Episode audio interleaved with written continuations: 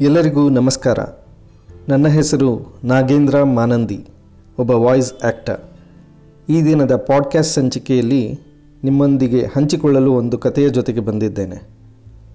ಒಂದು ದಿನ ಯಮಧರ್ಮರಾಯ ಒಂದು ವ್ಯಕ್ತಿಯ ಪ್ರಾಣವನ್ನು ಕೊಂಡೊಯ್ಯಲು ಭೂಮಿಗೆ ಬಂದ. ಆದರೆ ಪ್ರಾಣ ಕೊಂಡೊಯ್ಯಬೇಕಾಗಿದ್ದ ವ್ಯಕ್ತಿಯೇ ಯಮಧರ್ಮನಿಗೆ ಎದುರಾದ.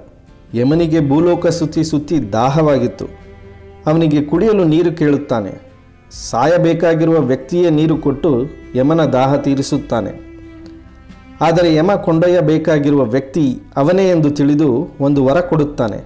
ಏನೆಂದರೆ, ಒಂದು ಹಣೆ ಬರಹದ ಪುಸ್ತಕ ಕೊಟ್ಟು, ಇದರಲ್ಲಿ ನಿನಗೆ ಅಂತ ಒಂದು ಹಾಳೆ ಇದೆ, ನಿನಗೆ ಏನು ಬೇಕೋ ಅದನ್ನು ಬರೆದುಕೋ, ನೀನು ಏನು ಬರೆದುಕೊಂಡರೂ ನೆರವೇರುವುದು. ಇದರಲ್ಲಿ ಸಂಶಯವಿಲ್ಲ. ಆದರೆ ನೀನು ಬರೆದುಕೊಳ್ಳಲು ನಿನಗೆ ಐದು ನಿಮಿಷ ಮಾತ್ರ ಸಮಯ. ಆ ಐದು ನಿಮಿಷವೇ ನಿನಗೆ ಅತ್ಯಮೂಲ್ಯ. ಆ ಐದು ನಿಮಿಷ ದಾಟಿದ ನಂತರ, ನಿನ್ನ ಹಣೆ ಬರಹ ಹೇಗಿರುತ್ತದೋ ಹಾಗಾಗುವುದು ಎಂದು ಹೇಳಿ ಒಂದು ಪುಸ್ತಕ ಕೊಡುತ್ತಾನೆ. ಆ ವ್ಯಕ್ತಿ ಪುಸ್ತಕ ತೆಗೆದ ತಕ್ಷಣ ಮೊದಲ ಪುಟ ಓದುತ್ತಾನೆ. ಅದರಲ್ಲಿ ನಿನ್ನ ಸ್ನೇಹಿತ ವಿದೇಶಕ್ಕೆ ಹೋಗುತ್ತಾನೆ ಎಂದಿರುತ್ತದೆ. ಅದಕ್ಕೆ ಅವನು ವಿದೇಶಕ್ಕೆ ಹೋಗಬಾರದೆಂದು ಬರೆದು ತಡೆಯುತ್ತಾನೆ. ಮತ್ತೊಂದು ಪುಟ ತೆರೆಯುತ್ತಾನೆ. ಅದರಲ್ಲಿ ಮತ್ತೊಬ್ಬ ಸ್ನೇಹಿತ ಲಕ್ಷಗಟ್ಟಲೆ ಲಾಟರಿ ಗೆಲ್ಲುತ್ತಾನೆಂದಿರುತ್ತದೆ. ಆದರೆ ಆ ವ್ಯಕ್ತಿ ಅವನಿಗೆ ಲಾಟರಿ ಸಿಗಬಾರದು ಎಂದು ಬರೆಯುತ್ತಾನೆ. ಮತ್ತೊಂದು ಪುಟ ತೆರೆಯುತ್ತಾನೆ. ಅದರಲ್ಲಿ ಅವನ ಆಪ್ತ ಗೆಳತಿ ಆಗರ್ಭ ಶ್ರೀಮಂತನನ್ನು ಮದುವೆಯಾಗುತ್ತಾಳೆ ಎಂದಿರುತ್ತದೆ. ಆದರೆ ಅವನ ಆಪ್ತ ಗೆಳತಿ ಆ ಆಗರ್ಭ ಶ್ರೀಮಂತ ವ್ಯಕ್ತಿಯನ್ನು ಮದುವೆಯಾಗಬಾರದೆಂದು ಬರೆಯುತ್ತಾನೆ.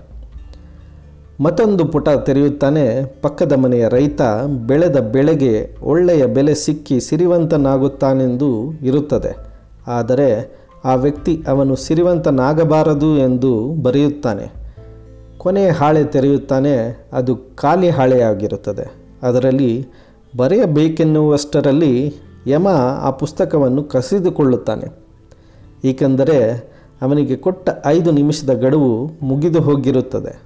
ಆಗ ಯಮ ಹೇಳುತ್ತಾನೆ, ನಿನ್ನ ಆಯಸ್ಸು ಮುಗಿದಿದೆ ನಡೆ ಎಂದು ಆಗ ಆ ವ್ಯಕ್ತಿ ಹೇಳುತ್ತಾನೆ, ನನಗೆ ಅಂತ ನಾನು ಏನೂ ಬರೆದುಕೊಳ್ಳಲಿಲ್ಲ ಎಂದು.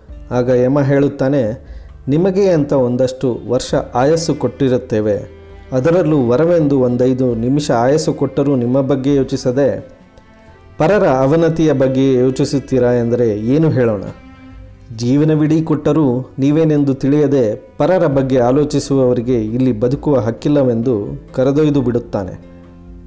ಸ್ನೇಹಿತರೆ, ನಮಗೆ ಅಂತ ಒಂದಷ್ಟು ಹಾಳೆಗಳಿವೆ. ನಮಗೆ ಅಂತ ಒಂದಷ್ಟು ದಿನಗಳಿವೆ, ನಮಗೆ ಅಂತ ಒಂದು ಬದುಕಿದೆ, ನಮಗೆ ಅಂತ ಒಂದು ದಾರಿ ಇದೆ ನಮಗೆ ಅಂತ ಕೆಲವು ಕ್ಷಣಗಳಿವೆ, ನಮಗೆ ಅಂತ ಏನಿದೆಯೋ ಅದು ಸನ್ಮಾರ್ಗದಲ್ಲಿರಲಿ. ಪರರ ಚಿಂತೆ ನಮಗೇಕೆ? ಅದಕ್ಕೆ ಹೇಳೋದು, ಯಾರಿಂದಲೂ ನಮ್ಮ ಹಣೆ ಬರಹ ಬದಲಿಸಲಿಕ್ಕೆ ಸಾಧ್ಯವಿಲ್ಲ ಅಂತ. ಸರ್ವೇ ಜನ ಸುಖಿನೋಭವಂತು ಧನ್ಯವಾದಗಳು.